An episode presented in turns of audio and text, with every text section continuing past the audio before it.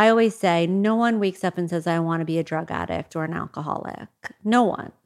We start drinking or using drugs as to fit in or to be social or to anesthetize some sort of pain or discomfort or anything at all. And then it becomes a little bit of a habit. And then we just start and continue, and it creeps in so, so slowly. And a lot of times people will say to me, How do I know if I'm an addict or how do I know if I'm an alcoholic? And I always say, especially to younger people, the question you should be asking me is, How do you get alcoholism? How do you get drug addiction? In the same way that you would be asking, oh, how do I prevent heart disease or diabetes or cancer? How can I start living healthier? Hi, I'm Rachel Hollis, and this is my podcast. I spend so many hours of every single week reading and listening to podcasts and watching YouTube videos and trying to find out as much as I can about the world around me. And that's what we do on this show. We talk about everything life and how to be an entrepreneur. What happened to dinosaurs? What's the best recipe for fried chicken? What's the best plan for intermittent fasting? What's going on with our inner child? How's therapy working out for you? Whatever it is my guests are into, I want to unpack it so that we can all understand. These are conversations. This is information for the curious. This is the Rachel Hollis Podcast.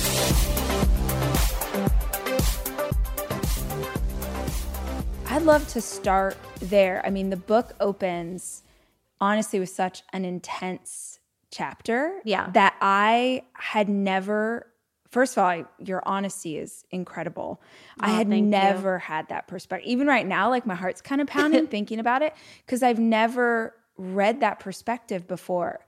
And knowing what your career was, what you've accomplished, and I was like, holy shit.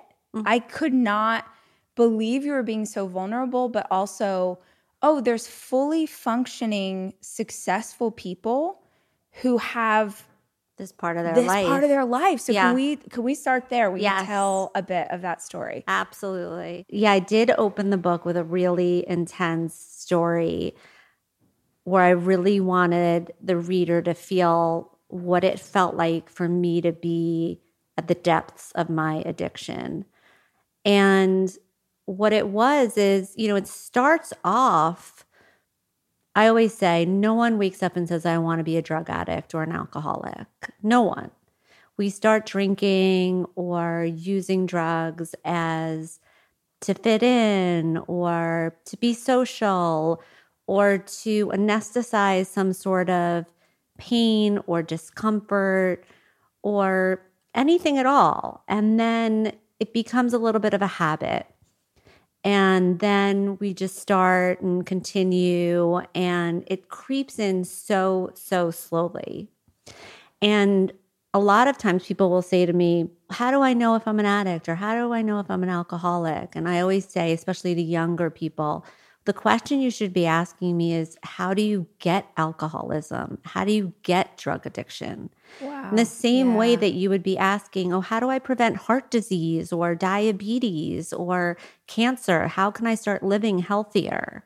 And essentially, like if you're someone that, and I'll get back to the drama of the beginning of the book. I just went on this road for a yeah, second. Follow it wherever it goes. Yeah. If you're someone that has a predisposition to addiction or alcoholism, which means that somewhere in your close family, someone else has had this problem. And then you're genetically disposed to getting it. There's not one gene that causes alcoholism or addiction, but there's something that we call epigenetics, which mm. is that there's a bunch of different genes, and depending upon how you're brought up, what trauma you've experienced, any underlying issues that you might have, or just the stressors in your life that one person might go that route where the other person might not. Mm-hmm. I mean, my sister's total what we call normie, non alcoholic, and the rest of my family, not so much. Yeah. So that's like one thing to be looking out for. And then the stressors, like the why are we picking up the drink? The why are we going to smoke? You know, weed before we're going to bed or right before we go out to a party or an event. Like, what are we trying? If you can just notice why you're doing it, because it's always about the why. Yeah. And what are some of the whys that would be concerning to you as an addiction specialist? I think that when the whys start to become, I just need to relax, I just need to unwind, I just need to quiet my mind for a while. I'm not really happy going out with my husband to these events because I'm really uncomfortable and I need to drink in order to have fun at these X, Y, and Z. And the minute you're drinking to have fun, maybe that's not quote unquote fun anymore. And if you're drinking to take away pain or heartbreak, grief. Those are things that you want to really be mindful of because those are traumas that you're going through and that can be a slippery slope. Because the thing is is that it starts off and it did for me as medicine. It was my medicine. Drinking alcohol, I think I drank alcohol. I know I drank alcohol alcoholically from day one. Wow, really? And what age I was, was that? so I was older, much older than the kids are today. But I was 17. I was a late bloomer. I was a late blooming alcoholic. And I was at um, I was at summer school. I was at a tough summer school program before I was leaving for college, and I'd never drank. And my grandmother was dying of cancer, and she was like my second mom. And I knew that this was happening, but it wasn't something that my family was talking about.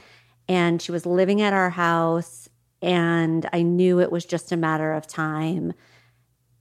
And I was terrified, but not something that I, we were outwardly discussing. And so, how was I? How was I dealing with it? A bunch of friends came into town, came into Boston made a bunch of drinks. We went to see some music show. And from the minute I drank, I was like, this is disgusting, but this is amazing and what I've been missing. And I'm going to drink all of this and just get completely drunk. Wow. I hated the taste of alcohol, but I loved being out of my mind drunk. Yeah. I just loved it. It's funny. It's reminding me of like who has a first sip of alcohol and is like, this is delicious? I. I, mean, I feel like the first thing I ever tried was like a Bud Light or something, and it's disgusting. disgusting. Like it's so gross. But our culture tells us, oh, it's an acquired taste. Yes. You'll you'll acquire a taste exactly. of this. Don't worry. Exactly. Which is so I've never thought about how backwards that is. Exactly. Um, yeah, people just I was like, this is literally disgusting but oh my God, amazing. Yeah. So I got completely drunk, passed out. Oh, this is just a little tad from the book, but I was, you know, on the ground, passed out. The boy of my dreams came over who had no idea who I was, started talking to me, and that went down as the greatest night of my life. imprinted oh, wow. on soul right as this alcohol equals I was finally able to talk to this boy and there we go. Wow. Gosh, I never I mean, I have four kids and I'm just thinking of like that concept that how we first to your word imprint with alcohol, what that experience is, plays such a role in what we believe it can be for us mm-hmm. in the mm-hmm. future. Mm-hmm. Wow. So, alcohol, easy to talk to boys. Got it. Yep. Got it. Check. Got it. Check, check. And then in college, right, everyone drinks. So it was part of the culture. But in retrospect, not during college, I can look back and see, well, I was already drinking in my room before we went down to what they call now even pregame before we went out. So I was having a couple of sips in my room, or I would have a couple of shots. Then we would all go downstairs, my roommates and I, and we would pregame. And then we would go out to the bar. But for me, drinking from day one was get drunk. There was no casually have a couple of sips, drink a little water in between, just seem a little social. Yeah. It was straight to, I want to be blackout drunk. Yeah. And didn't know that that was bad. Didn't know that was bad for you. I was very dramatic when I was drunk and very funny and very, very pretty and very thin and very this and very that. And so there was like, of course, Right. of course, all your vulnerabilities just wash away and you can be anything you want. And I never tried, well, I smoked weed, but I never tried drugs until I moved to California. Okay. And what happened for me was that one of my best friends had died. He had taken his life. And I was tr- completely traumatized, suffering from extreme PTSD. And when someone had introduced me to cocaine, I did it. And the feeling that I got from that was relief, like just took away the anxiety of the OCD like behavior that I had now had in my life from all the PTSD. Wow. And in the beginning, champagne, cocaine, parties, Hollywood, everything that you imagine. That's what it was. And it was normal. And it was normal and it was fun. And I was doing it with the best of them. And, you know, I got stories upon stories, right? Sure. yeah. I'm sure. And it was just acceptable, especially then. I mean, this was still in the 90s. And so I was able to to do it and still be able to go to sleep and put it down. I mean, that's what I'm saying. It creeps in where it's not it's still I was still partying, quote unquote. It was still fun. Yeah. And I'm going to ask a lot of um, dumb questions because I haven't ever done anything more than weed. And the fact that I said done weed probably tells you how sheltered I am. But in this instance, or, or maybe all instances, doing a drug like alcohol, in that you need more and more every time. Is that where the Yes. creep in happens? Yes. Okay. So you build up a tolerance. Yeah. You build up a tolerance for any drug. And but this is like addiction 101. So this is how our brain works. This is the science behind addiction. This is for any drug. So we have the back part of our brain, which is the reptilian part of our brain, which is responsible for our heart beating, our body temperature, breathing, the things we don't have to think about. And also our survival, which is our fight or flight. We also have the front part of our brain, which is the prefrontal cortex, which is not developed until we're about 25 years old. That's the part of our brain that is responsible for impulsivity, cognitive thinking, going off our memories, making rational choices. It's why with adolescents and young adults, they're more driven to seek out things that are exciting because that's how they learn. They're risk takers because that's how they learn what they love and they want to do. But it can infuriate a family or parents because you're like, I- I've told you 52 times to pick up your knapsack and bring it home. And is it even called a knapsack anymore? backpack. backpack. I keep aging myself with these crazy. I was in the hotel the other night and I called downstairs and I said, Can we get a cot? And the woman goes, What's a cot? Right. It's like, what? You're like, And I'm like, A uh, cot. Yeah. She goes, you, I go, You know, a bed that you can sleep in Yeah. that's not the bed. Right. She goes, Oh, a rollaway? Yes. Yes. And my sister was like, What is wrong with you? so their backpacks, you know, on the soccer field when you've told them 25 times to bring it. Right. And it's because their prefrontal cortex isn't fully developed yet. Yeah. And these executive functioning skills are not fully formed. So let's say you have a healthy brain and you're in the woods or your backyard. Yeah. and you see a bear. Before you have time to think about it, you're running. mm-hmm. And a couple of seconds later, your thinking brain, the front part of your brain, comes online. And you start thinking it through. You notice you're running and you start thinking, okay, should I climb a tree? I saw one time on Bear Grylls, he poked the guy, you know, he poked the bear in the eye. And you start thinking things through. And it sends messages to the back part of your brain, basically saying, like, we got this. Yeah. Right? We got this. And we're going to start thinking it through. Now, that sort of stop start switch, so to speak, between the front and the back part of your brain with chronic use of alcohol or any other substance ceases to work properly. And the reason is because when we're drinking or when we're taking a drug, like you were saying, we build up a tolerance and we want more and more. Well, what happens when we take it is we get an immediate hit of dopamine, cortisol, what have you. And our body remembers that just like for survival, we remember, oh, drinking water, yes, that's good for us. Eating food, yes, that's good for us. Having sex, yes, good for procreation. So the same thing happens and it imprints on our brain of like, we need this.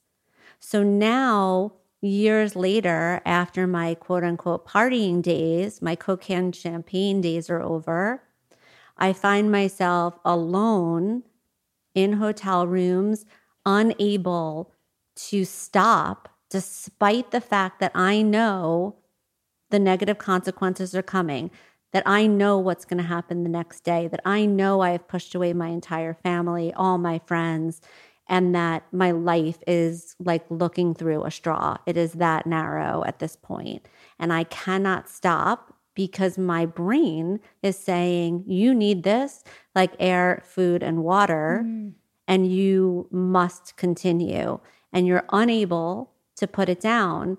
And it's why people in their quote unquote right minds would never do something that they would do when they're under the influence. And it's why it doesn't matter where you come from, how old you are, what your sexuality is, how much money you have, what color your skin is all of our brains operate the same. And once you've sort of crossed that line into your brain isn't working in the same way, and that's why abstinence is called for once we've sort of hit that point.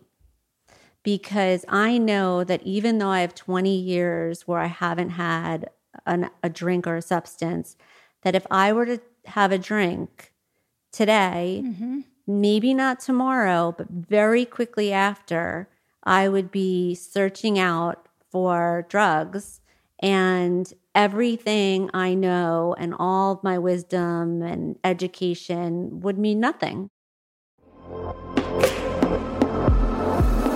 Luxury is meant to be livable. Discover the new leather collection at Ashley with premium quality leather sofas, recliners, and more, all built to last.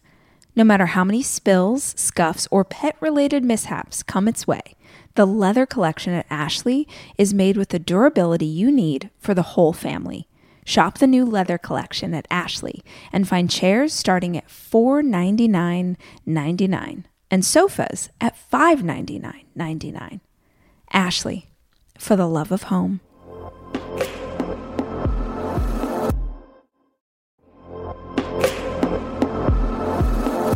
Debit card users, listen up. You've worked hard for your money. Now it's time to make it work even harder for you. With Discover Cashback Debit, everyone can get cash back on everyday debit card purchases. That's right, earn on things like gas, groceries, and even that midday latte.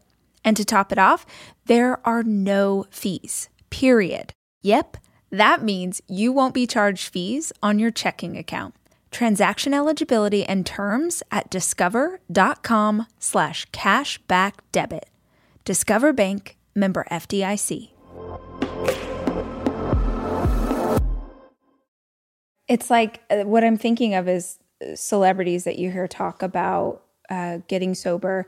And then I heard a term I had never heard before recently, which was like California sober. Do you know what I'm talking about? Yes, I hate that term. I know. It was so, and I was like, oh, is that? I didn't understand that that's how It's sobriety works. It is not. Yeah, okay. It's all or nothing. There's no sort of gentle way to kind of do things over here and not have it lead back to where you're talking about.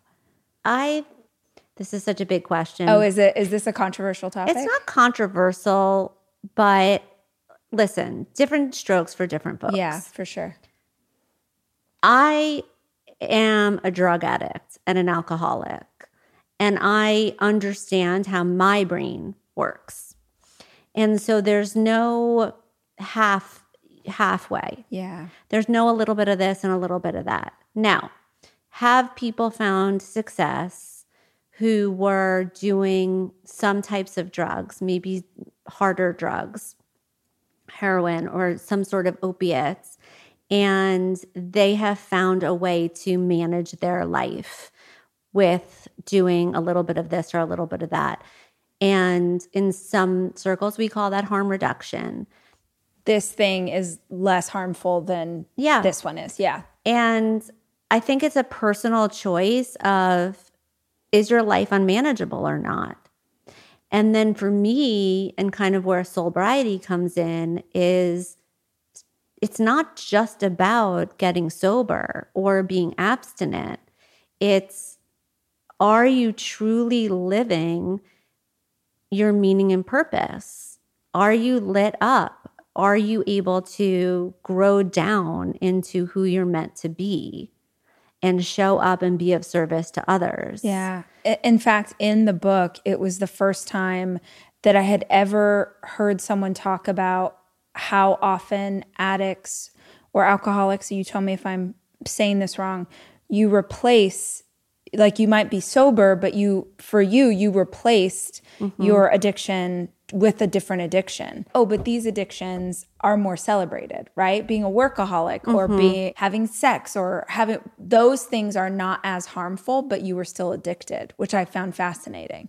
Yes, because essentially that dopamine hit is what you crave. Sugar, right? It's the same thing. You know, I can't have one M&M. I can't have one potato chip. So I'm either not having sugar or it's a problem for a week. Yeah. I'm thinking of how widespread addiction might be, but we only really think of it in terms of drugs. Hmm. So I'm thinking of what you're describing and how often being addicted to food or binging or making choices like that because you can't sort of step out of I have a ton of addiction in my family. So I'm like, "Oh, wow, it didn't affect this aunt the way it affected my dad, but I could see what mm-hmm. she's doing that was her own form of addiction which I've never thought about before." Yep, exactly. So actually, that might be a really powerful understanding is what's the definition of an addict of any kind of addiction? Is it that you can't step away from something? Is it feel like you feel like you have to do it? Like is there something you guys use as kind of like a this is our test of whether or not someone's struggling? I mean, essentially, it's are we looking for something outside of ourselves to satiate our pain, our uncomfortable, or whatever's going on internally? Because everything on the external has an expiration date. I mean, there are obviously people that have eating disorders and sex addiction, and those are real behavioral addictions, gambling addiction. And so there's definitely a continuum of what that would look like for those people. But most of us have also these things that we just want a quick fix. We want to feel better quickly. We're a society that doesn't like to feel bad. And we're so immediate. social media. I mean, everything. We're so immediate. I need the answer right now. Google, like everything. We don't know how to live any other way at this point. So when we want to feel better, we want to feel better fast. So let me go online and go shopping. That's going to feel better. By the time I get it, sometimes I'm like, did I? I don't even remember buying this. Right? Yeah. It doesn't even make me feel better two days later from right. I mean, like what was I doing? of getting it Just- in that moment. It was just buying it. yeah. And, you know, when we do that with food and we do it with relationships and we do it with lots of things. And I think that doesn't make us an addict, but there it's an it's an addictive behavior that we're looking for something outside of ourselves to fill that need inside. And for me, that essentially, even though I had stopped using drugs and alcohol, I was able to quickly, not even realizing it, go to, oh, I'll just be addicted to workaholism and I'll just be addicted to ego and power and prestige and money. And if I just get there, I'll be happy. And then if I just get there, I'll be happy. And you start to accomplish those things that you thought, oh my God, these are the things that are going to make my life just lit up. Yeah. And then you get there and you have that and not so much. Yeah. Not so much. Yeah, and how long for you? Because this is definitely something I was really focused on the past, which was achievement and success. And I mean, the joy of achieving something maybe lasted 20 minutes, mm. maybe, because the immediate thought my brain goes to is what's next? Mm-hmm. What's now? What do you, I, I actually thought this the other day. I was driving home and I just thought, I wonder what life would have been like if I had experienced 2018 or 2019, which were some of the most successful from the outside looking in, mm-hmm. successful moments of my life. And I had just sat for a while. Hmm. If I had just like settled back down and got centered again and got grounded and made sure that I was checking in with myself, and no, everyone around me was like, go, go harder, do more, do it mm-hmm. again, create some. And I didn't know better. So I fell into that. But I can't look at a single piece of success in my life and tell you that it felt like what I thought it was going to feel like. It, it never was enough. Mm-hmm. To be at a place in my life where, like, a lovely Thursday is enough. A hmm. great piece of banana bread is enough. Like it's not it doesn't it's not the big stuff, it's it's the little stuff. So was it like that for you like you'd achieve something and gotta go? Completely. Yeah. and i love that you brought it up because i think that right we are all sort of there's a there's a big push for success. And you know especially for women we want to achieve things. We want to show that we can. We want to be successful and have a voice and that was really important to me when I was working in Hollywood. There was not a lot of women at that level representing those types of actors and movie stars at the time. And the minute I got a taste of that, I was like, yes, please, I'll have more. Yeah. Like, and everyone's like, do this, sign so and so. You can do anything. You can sit anywhere in any restaurant. You can go anywhere. And I'm like, fabulous.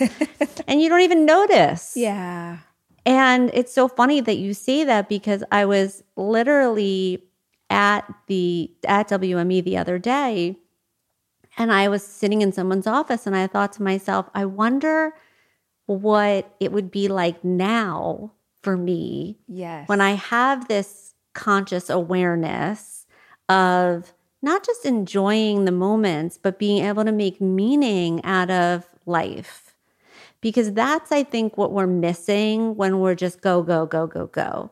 We're just, and I talk about it in the book as this sort of, we're all on these soul journeys. And sometimes we're just in our quote unquote ordinary life just la la la la la la la la la just you know climbing that ladder and not worrying about anything and going through the daily motions and who am i going to call and what deal am i going to do and so on and so on and then sometimes we'll start to hear those little whispers because you will hear them and soul will speak to you And it will say, What are you doing? Yeah. Is this what you want? Right. Are you happy? Do you love him? Do you like this job? right? And we're like, shh, shh, shh. Yeah. Too big of a question. Right.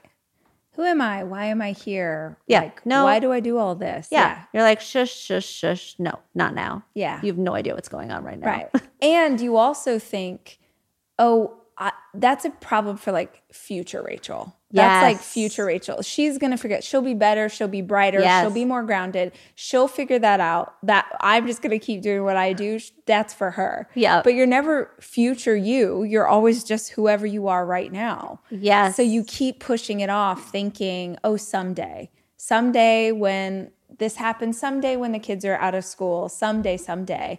I love that you're talking about this idea of soul speaking to us and that that still small voice it's always there. It's just layered and covered by so much other stuff. Mm-hmm. It's been a lot of my work for the last year on the show is trying to help women well, there's a few men who listen to the show, but mostly women to get back in touch with that intuition, to get back in touch with themselves, and to understand that the wisdom is always, it's Dorothy and the Ruby Slippers. It was always 100%. here. So, what are some things that you learned in your journey that helped you to get in touch with a voice that you had disconnected from for so long? Mm-hmm. Well, the thing about the voice is it will start as a whisper, but it will continue to whisper and then it will yell and then it will scream and then a brick house will fall on your head. Oh, girl. I understand this on so many levels. Yeah. So I think the first thing is at what point do I want to listen to it? It isn't going to go away.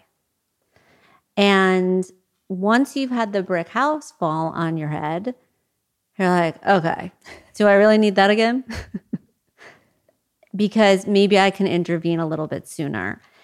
And the thing about the soul journey, which is essentially set up in the way that Joseph Campbell talks about the archetypal hero's journey, is that we're going along in our ordinary life and we hear this whisper, and we can choose to listen now, but it will not go away. And then inevitably, hopefully, a guide will appear. And that guide, maybe it's a book, maybe it's a person, but something that that makes you stop and go, "Oh, that seems interesting. I'm curious about that. Oh, they did that. That's that's cool." And if we don't stop there at that guide and pull that thread a little bit, you know, doing soul work is all about being curious. It's about what's underneath. It's about asking questions of why. So hard to do, but taking the time to sort of just slow down enough to notice these little synchronicities. Notice if guides are appearing. Notice if you're getting curious about something or something seems interesting to you. When I lost my way after the brick house fell on my head, I had to go searching for the guides. I had no choice. A brick house was falling on me, and I was at a standstill, like the witch under the house, of like, okay, nowhere to go, nowhere to be, nothing to do. Okay. And so then I started looking. But if you have the opportunity a little bit before that, sure, go and look. And then take a little bit of a leap of faith. You don't have to completely change your job or leave the relationship or, you know, do any big, big things, but taking tiny little right actions towards something that lights you up. We're not our work. We're not our relationship. We're not just a parent or a sister or a daughter, right? We we have things that really light us up. But again, how long is does the, do those things last? So we want to be finding the things that feed our soul that really is that just taking long walks? Is that writing? Is that listening to music? Like what are those things and do, do more of them? I went to Cabo last week and it was a really surreal experience. I hadn't been in maybe six years, but there was a very long time in my life. I lived in LA and it's more expensive now, but back then Cabo was kind of the inexpensive 100%. tropical vacation. and it was a short flight. And we went there twice a year. We'd have a group of friends, we'd all go down. But I hadn't been there in so long. And I hadn't been there as this version of me. Hmm. And so I hadn't remembered that whenever I would go to Cabo, I mean, from the time I got on the plane, my goal was to be drunk for mm-hmm. the next four days because I never took rest. I ne- I worked constantly around the clock, and that was my rest period.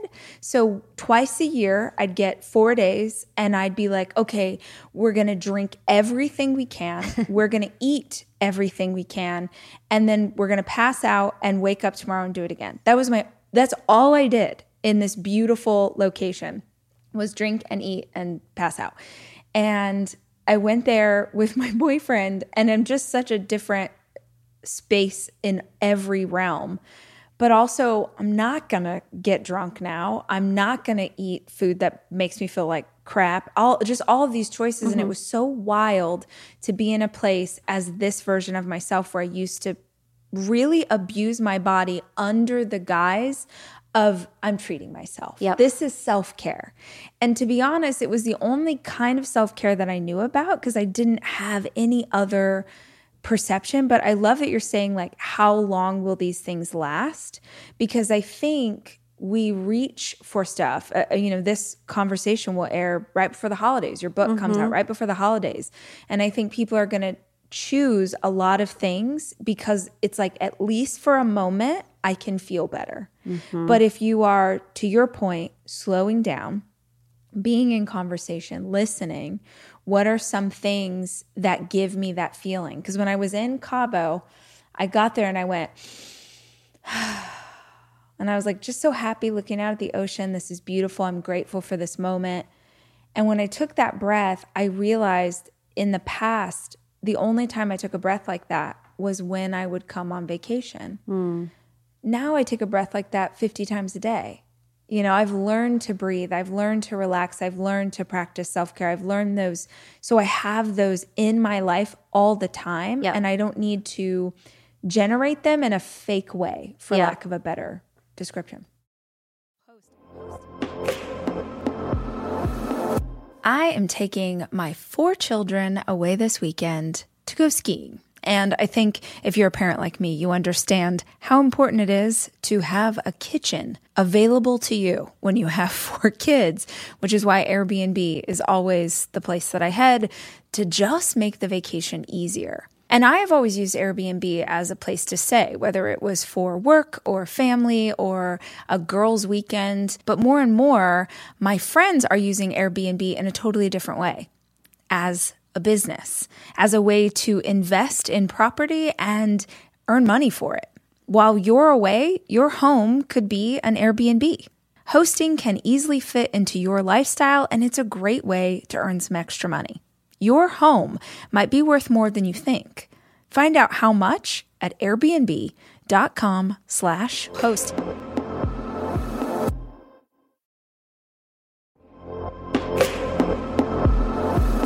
Almost every morning of my life, I have oatmeal. Seriously, during the winter, having something hot in the morning really makes a big difference in my day. Quaker has been a trusted name in oatmeal for over 145 years, which means they've been milling oats since before the invention of the zipper, the stop sign, or ballpoint pens. Quaker has something for everyone, whether it's old fashioned or quick oats that are good for cooking or baking. And while a ton of things have changed, the good stuff remains the same. Quaker, getting up to some good since 1877. Look for Quaker Oats at your local grocery store.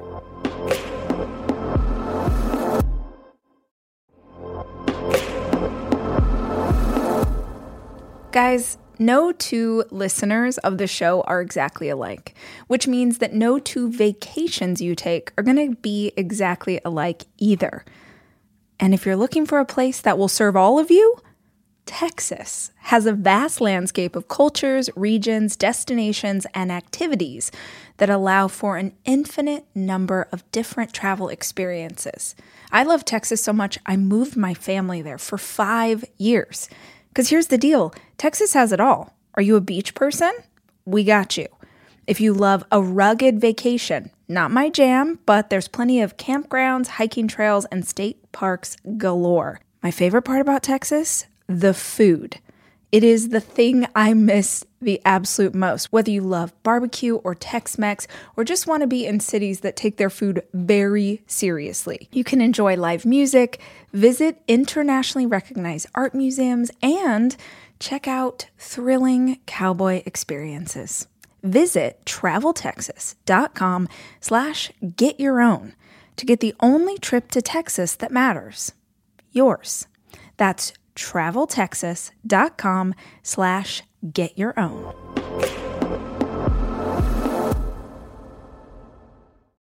No, I love that. I mean, I was the same. I think most people can relate to that. Just wanting to keep moving. It's like sharks need to keep moving and swimming or they'll die. And that feeling of, I just, I don't want to sit still because the minute I sit still, I'm thinking, and then I have to deal yep. with all this other stuff. Yeah. And so sometimes it's hard for most people to just sit still. You know, I was thinking when you brought up the it is like Dorothy and the red slippers that James Hillman, who was a psychologist and the father of archetypal psychology, which was something I studied, he has the acorn theory. And what the acorn theory is, is that just as an acorn knows that it's going to turn into an oak tree. It's it doesn't need instructions, it doesn't need anything from anyone. It has the blueprint right there inside that this little acorn is going to blossom into this huge oak tree and need really nothing from anybody else.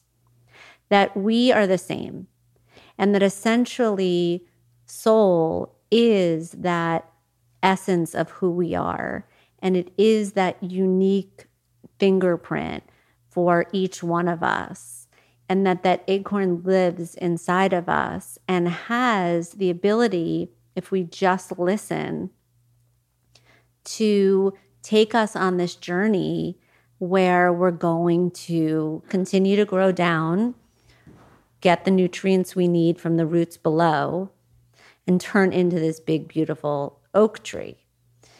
And a lot of us get stymied along the way by trauma. And that's the thing that halts us. And we become fear based and we want to flee and fight back and get out quickly. And we start to pathologize all of the things that are wrong with us instead of going back and looking at where were these ruptures along the way and how can I go and heal them. You have worked with so many people. I mean, the book really documents these incredible stories of clients within your agency you know, if we're talking about Joseph Campbell, you've had the dark hour of the soul and you realize like I'm been sober for 5 years, but I still feel like something's missing. I'm not, you know, I don't know what my purpose is. I don't know why I'm here. And then you begin to take this deeper dive like you say a lot in the book like going deeper mm-hmm. instead of, you know, here mm-hmm. we're going we're going down deeper. How did that lead to the work that you do today? So basically I was just coming out of this, I was in this dark night. I was unfulfilled in my job, but yet in these golden handcuffs, afraid to leave, didn't know I could do anything else, and went on a vacation, right? Because that's okay, that's where we go. We go to think. and I thought I really need to go by myself, but I was I didn't want to. I was a, I was like, mm, I'll go with my dad. So I'll kind of be by myself but I'll have someone to eat with all the yeah. time. So I took a bunch of books with me and I listened to a bunch of things and I started to just see what was interesting. And on in my readings, one of the things said, make a list of all the things that you ever wanted to do or the things that you love, especially when you were a kid. And so I had this long list, which I wish I still had, but I don't. But three of the things were I want to be of service to other women. I want to learn more about addiction. And I want to be an emergency room doctor. Oh, wow. Right? Yeah. That's what I wanted to do when I was little. So I It's thought, one way to get a dopamine hit. right? I thought, exactly. I thought, all right, it's just an exercise. I got home and I thought, what are some tiny little right actions? So I started volunteering at a sober living for women in Los Angeles. And I was like, how can I learn about addiction? And what are the prerequisites I need to take in order to take the MCATs? Wow. Okay. And I'm in my 40s. Yeah. Okay, let's not rule it out. It's just an exercise. Yeah. So I start going online and I go to UCLA and I find that there are these classes in drug and alcohol counseling. And the prerequisites for the MCATs were a lot of math and stats and physics. And, you know, that's why I went to law school. That was Right. not my area. Right. I'm like, oh, let's take these addiction classes. And so I started, and I'm still working at, you know, Endeavor at the time. So I'm taking class at night twice a week from seven to 10 and working as an agent during the day. But I love it. It's lighting me up. I'm learning all this new information. And as I was learning all this information, and here I was, you know, five years sober, had a lot of family members that were in and out of treatment, obviously had a lot of friends and knew a lot of people in the entertainment world, same thing. And I thought, wow, there's all this new information. There's neuroscience. We're talking about this new word, trauma, that I don't think we understand. And I don't think people know what they don't know. This seems like a business. This seems like a little bit of white space in this field that isn't being fulfilled in a way that I would utilize it. It didn't make sense to me that, you know, when I was an attorney, people came to me for legal issues. As a talent agent, they came to me for career advice. And we have a mental health crisis, and we're asking our neighbor where they sent their kid to treatment, Right. or we're asking the dent- our dentist who a good therapist is, and we're Googling right the most important questions that we might have in our lives. So true. And I thought, no, there's got to be a better way. So Well, that just to give a little context for listeners, um, so at an agency like WME, who, who is my agency, so it's worth saying that. At an agency like WME, I have an agent that represents me for podcasts, a different agent for books, a different agent for a screenplay. So there are different people that specialize in different things. Correct. But when we had our call originally before we got to sit down today, you were saying like there's nobody that does that for addiction and recovery and that is it's like one of the hardest things in the world but nobody knows where to go so it's it's kind of one of those things that i hear you say it and i'm like how did nobody think of this before Right. I mean, I just, it, I came at it from, okay, let's create an agency. That's what I know how to do. I ran in the talent department at UTA. I know how to do this. I know that when I was an agent, I represented male comedy movie stars. Not to say that we shouldn't have the fit the next up and coming TV star on our roster or the Cate Blanchetts of the world, but I wouldn't know what to talk to Cate Blanchett about. It's just, and I recognize that. yeah But so I was like, okay, so we should have a place for families and individuals and now companies to come and go, now what?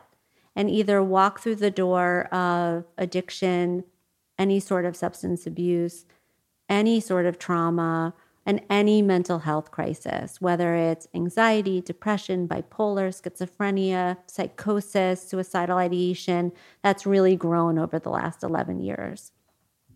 And a place for them to say, we don't even know what's wrong. And this is how it's showing up today, right? Because everyone gets on the phone with, oh my God, and then this happened, and then this happened, and this happened. I'm like, slow down. Let's go back. Tell me everything. Hmm. Tell me the soul story of your life.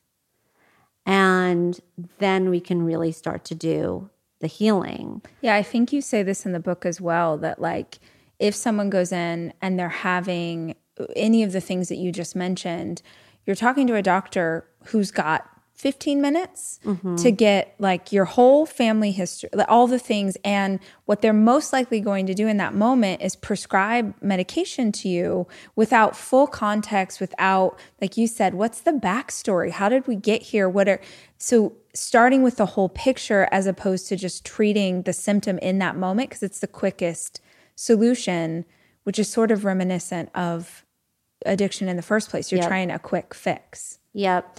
I mean, Listen, I think that what I knew was the medical doctor has a very specific role. Everyone has their own lane. The therapist is going to do one thing, the psychiatrist is going to do another. And maybe your general practitioner is going to do something else. And maybe your attorney wants to do something else. And maybe your partner wants something else. So everyone is in their own lane with a very specific job to do. But if everybody's not rowing the boat in the same direction, then we're missing things because these are big aspects of your life work, school, family, and it's all connected. And so it didn't make sense to me that no one was sort of overseeing that.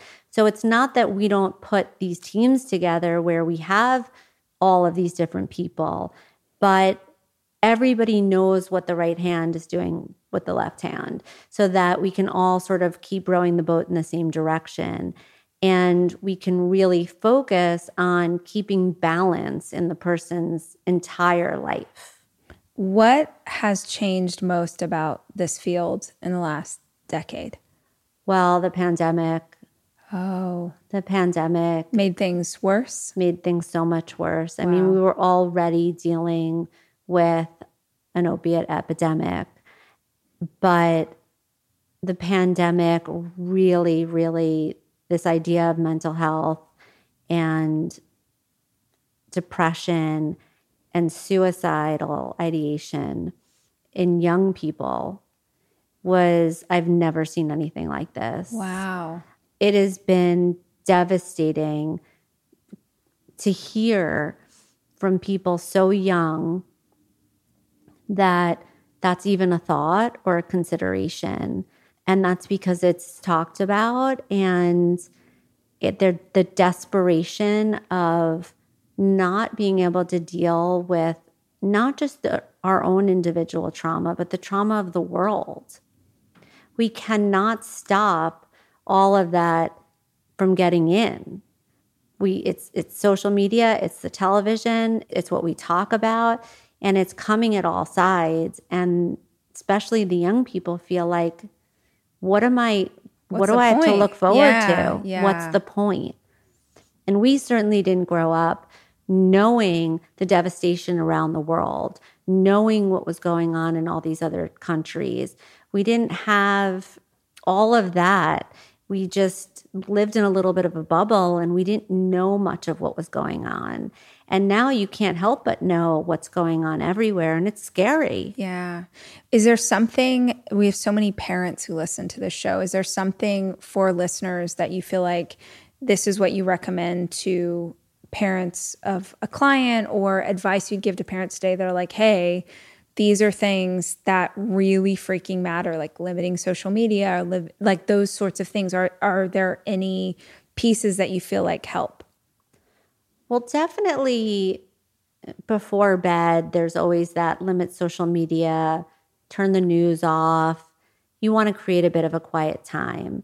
But so much of it is going to get in anyway. So I think for for parents, it's about communicating really communicating with your children and having using that quiet time whether it's right before bed or when you're taking a walk or when they're in the mood because that's so rare you have to take those opportunities when they're ready to talk about something and use that as a way to really connect with what's going on and ask open ended questions, not how was school? Fine.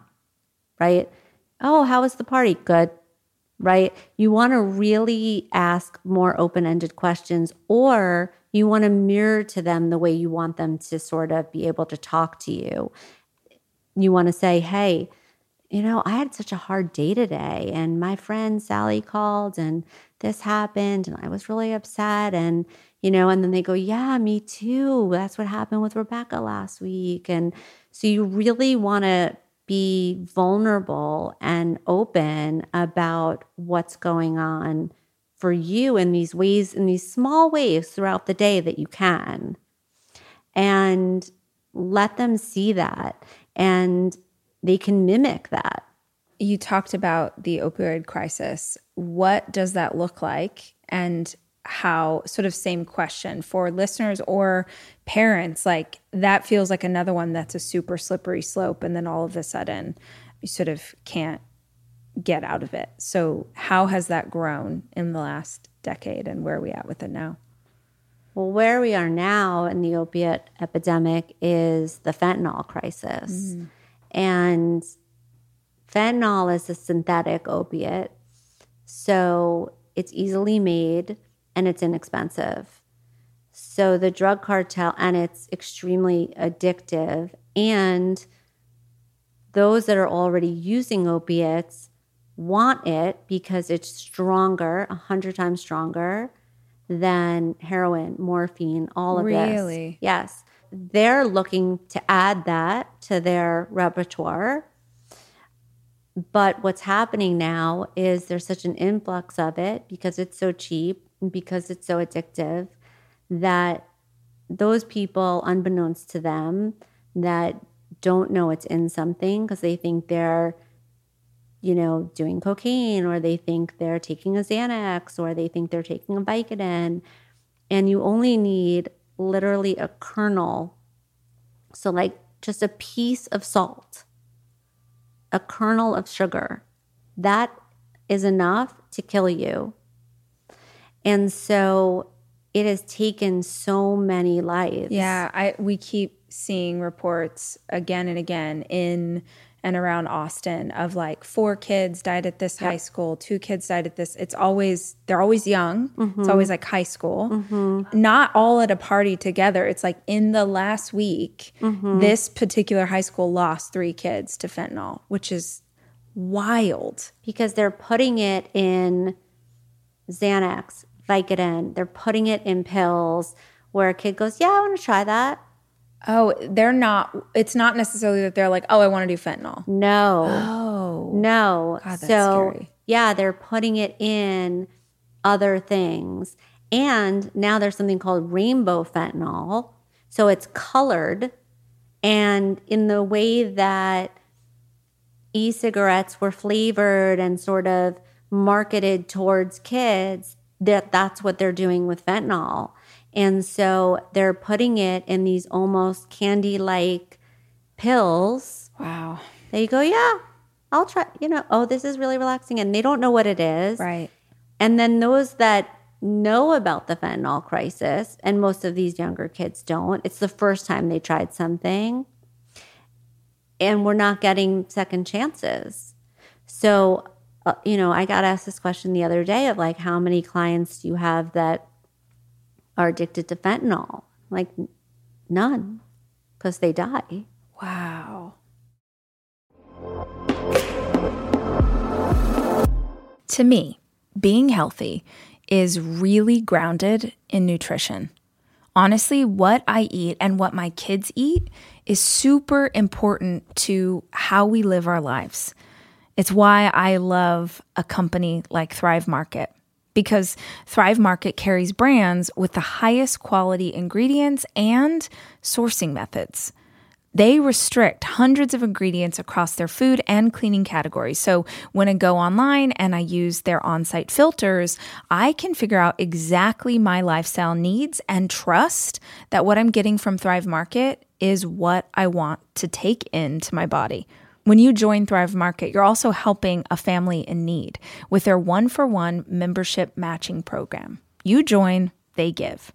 You can join in on the savings with Thrive Market today and get 30% off your first order plus a free $60 gift.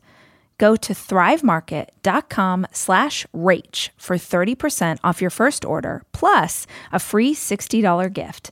That's T-H-R-I-V-E market.com slash rach. thrivemarket.com slash rach.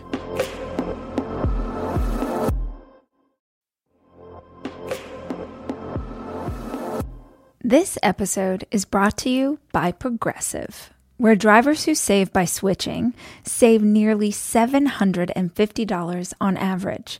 Plus, auto customers qualify for an average of seven discounts. Quote now at progressive.com to see if you could save.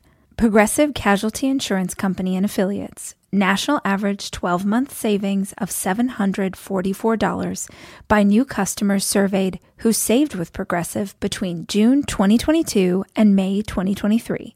Potential savings will vary. Discounts not available in all states and situations.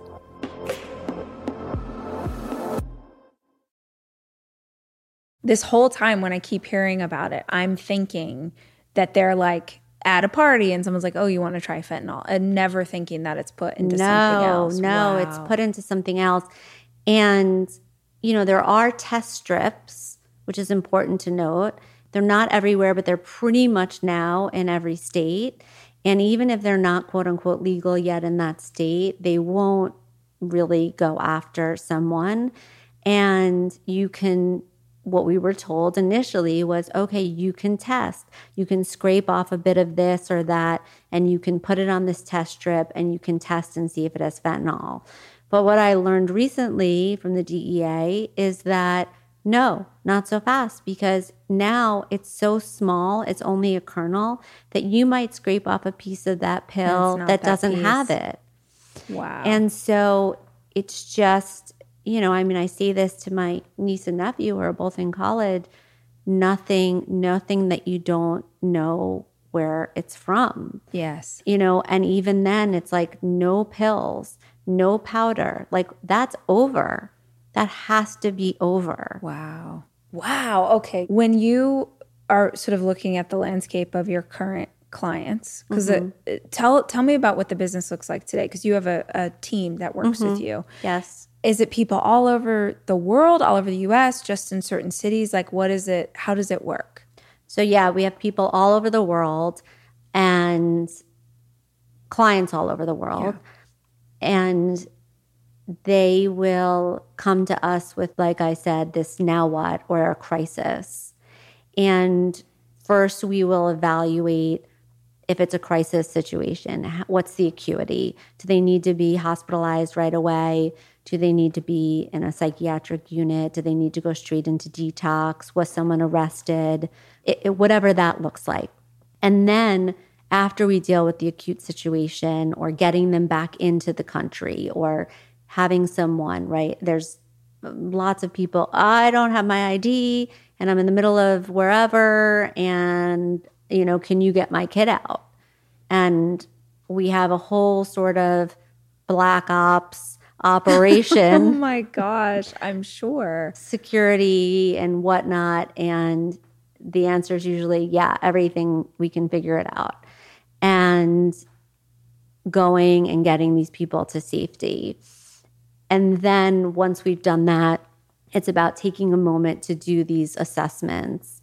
And that looks like talking to the entire family system, or in the case of some people, if they're more of a celebrity or well known or business person, that family system of consequences might be the people that they work with. Yeah. So, whatever that family system looks like for that person, getting information from them. If there's clinicians that are already involved or doctors that are already involved, if there's testing, neuropsych testing that's been done, if there's discharge paperwork. So, I'm like, send me everything. We're looking for patterns, we're looking for just information about this person's journey and what has worked and what hasn't. where not just what's wrong, not just the pathologies of, well, they have this, they have this, their diagnosis is this, this, this, and this, a mom will say. I'm like, how do you know? Mm. How do you know for sure?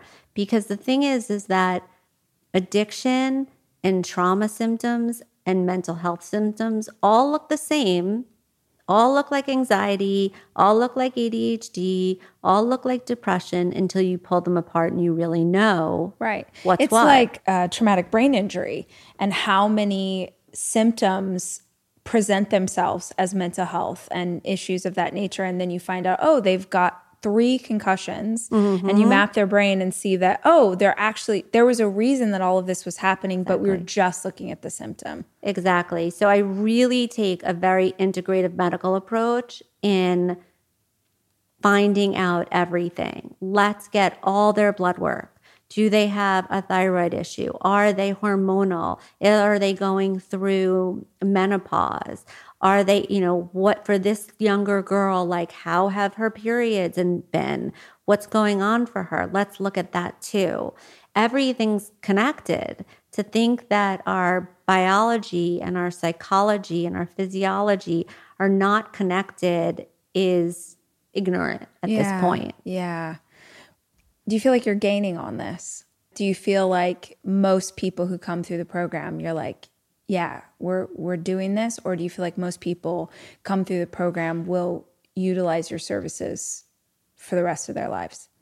When you say the program, what do you uh, mean? Meaning, like, yeah, I, basically, I just wondered, like, how taxing is this mm. on you? Because a lot of the stories in the book, it's not maybe the first time that you've had to go. You know, you tell the story mm-hmm. about going to find um, that guy in the middle of the night when your mom mm-hmm. was staying mm-hmm. with you, and um, that it's not the first time that mm-hmm. this has mm-hmm. happened. So, how often do you feel like okay we we did it and i don't think we're ever going to need to help this person again and how often is it like no my purpose in life is that i'm going to walk side by side with you forever yeah it's a great question when i first started the company i thought it was going to be one and done yeah and they never leave. And it's not that we're working together, you know, and they're continuing to pay and pay and pay in that way. But as we grow, and as our life changes, even in sobriety or even when we're healthy or even when there's no like, oh, I've achieved this wellness and I right, am done. Right, right. I am healed and that is it. Yeah. Because then life happens. So most of our clients, I would say 85% of our clients come back around with, hey, I just graduated from school and now I'm looking for this job and I don't know what I'm doing yeah. and you know where wh- where are we? And so that was unexpected and amazing. The other part is that we'll start out maybe working with one person in the family and then switch to oh, wow. another and another and another. And so that's really interesting because, you know, wellness is contagious. Yes. And so that was something unexpected. There are certain clients that will come in with mental, serious mental illness or at a phase in their drug addiction where I intuitively know it's not going to be, there's no quick fix. And I'm straight up with families. I'll say, listen, this is going to be a year before you see this person the way that you want to. Because they're coming in with, so what do you think, 30, 30, 60, 90 days? I'm like, no, I think a year. Yeah. And they're like, what do you, uh, we're not sending them away for a year. I'm like, no, they're not sending away for a year, but like, this is a year. This is not how many years did it take to walk into the forest? Right. Oh, that's good. That's so good. they're good. like, we don't have the time. I'm like, sorry, I didn't raise them. Right, right. like I did not, this is not on me. It's so true. I think about even something like going through a divorce that all these years later, I'm like, I, I can't believe that I'm still processing this or unpacking this or dealing with this thing. And then I'm like, well, you were together 18 years. Yeah. So if it's been three and you still are unpacked. That's probably normal. Like, how long did it take to walk into the forest is so fantastic. Yeah. How long did it take to walk in? And, you know, the thing about, and I, I don't know the story of your marriage or your divorce, but I hear someone's been married for 18 years and now they're divorced. That is an entire part of your life. Yes. That now this other part of your life is going to be shaped by this relationship and what you've learned. Every great relationship is a teacher. Yeah, for sure. And also someone that's still involved in your life as the father of your children. Right. And so it's just about okay, maybe the relationship doesn't exist in this form, but it still exists. Right. And what are the more lessons to be learned from it? And the continuous healing not just for you but the other person and the kids and everyone. Yeah. I mean i think that's probably this is the work right? This mm-hmm. is it's not just about can we remove these things from our lives that shouldn't be there? The drugs the addiction the any of it, but also what does it look like to do the work on ourselves, to get in touch with that soul, to go deeper, as mm-hmm. you said. When you set out to write this book, what was your hope? What was the thing that you hoped people would take away from reading Soulbriety? So it was during the pandemic. I had always, the concept of Soulbriety came from my dissertation. The, the question of the dissertation was can doing soul centered work help with long term recovery? And the answer was yes. But the caveat was that my tr- participants didn't have the language. So uh, while I saw in the stories and in the research that they were doing soul centered work and they were gaining from it, that they weren't able to go back and do it again when they wanted to. And we certainly weren't able to talk about it or teach it. So that something w- was always on my mind. And then when the pandemic happened and the influx of calls and the people that needed help and just the sheer amount of despair, I I felt like I, I couldn't help enough people just with the company alone. And it was just this I was called to write the book which when I started, I had no idea what what the book was going to be. I started off, okay, well, I'm going to write a self-help book of this is how you do sobriety. And that just never was coming to fruition. It just that you can't teach it in that way. And you know, coming out of Hollywood, I knew how to tell stories. I knew how to I read thousands and hundreds of thousands of movie scripts. So I just started writing story. And then I started realizing, okay, I can put this all together in a way. And that's just really what happened. I just started writing and writing and writing and writing. 900 pages later. it's what a yes. lot of people do on their they're like, "Oh, I wrote down all my ideas and it's 1000 pages long." And then you have to take this massive story you want to tell and go, "Okay, how do I bring it to a way that's digestible and that everyone can understand. And I do want to say this for listeners who are like, I don't really, I don't feel like I'm struggling or I don't feel, I really feel like this is a book that's for everybody mm. because it is that balance of if you feel like you're struggling with addiction or alcohol, there's something for you. And if you want to take a deeper dive in your life, you mm-hmm. want to connect with soul, you want to connect with intuition, there's something for you. There's really a beautiful marriage of both of those in this work. So I yeah. want to acknowledge you for that. It's Thank well you done. so much. Thank you yeah. so much. Yeah, I really wanted it to also be about a woman in their 40s who was no longer happy in their life and in their job and had this this ability to look and get curious and figure out what was next and completely go down a different road and leave that business without feeling like it was a failure, mm. but rather that it was an amazing achievement that I'm so grateful for. And what's next? Isn't that funny how we do that? We think if something ends, that it was a failure. Yep. And in fact, it was just what was meant to be for that period of time. Exactly. And it's really cool to see what you've done with what came next. Thank you. So, for listeners who want to grab the book, they want to learn more about you, maybe they want to find out about the business, can you tell us all the places that they can connect with you online? Yes. So the website is drhallerman.com, and that's D R H A L L E R M A N.com. And they can find me on Instagram at Dr. Elisa Hallerman, which is D R E L I S A, Hallerman.com. Or it's not .com on Instagram. It's, you know what it is, people. Yeah. you know how to figure it out. Yeah, there you go. Yeah, that's pretty much how you can find us or find me, learn more about RMA. And the yeah. book is available for pre order now anywhere books are sold. Yes, perfect. Thank you so much for being here. Oh my God, Rachel, yeah. thank you so much. Yes, it was such a pleasure. Absolutely. This really, was, really awesome. Yeah. My I, favorite podcast. Oh, good. Good. I feel like I tend to go all over the place, but no, I, I really, loved I'm it. Like, oh, wait. Okay, let's follow that rabbit hole. So, yeah, thank you so much no, for coming perfect. to Austin. And oh my God, I love it. First time here. Good. Oh, is it really? Yes. Oh, okay. If only you ate meat, I could send you to some really great places. If only.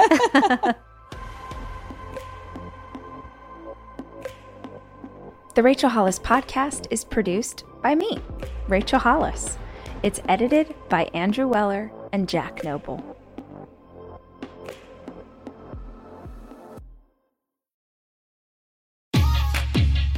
NetCredit is here to say yes to a personal loan or line of credit when other lenders say no. Apply in minutes and get a decision as soon as the same day. If approved, applications are typically funded the next business day or sooner. Loans offered by NetCredit or lending partner banks and serviced by NetCredit. Application subject to review and approval. Learn more at netcredit.com slash partner. NetCredit. Credit to the people.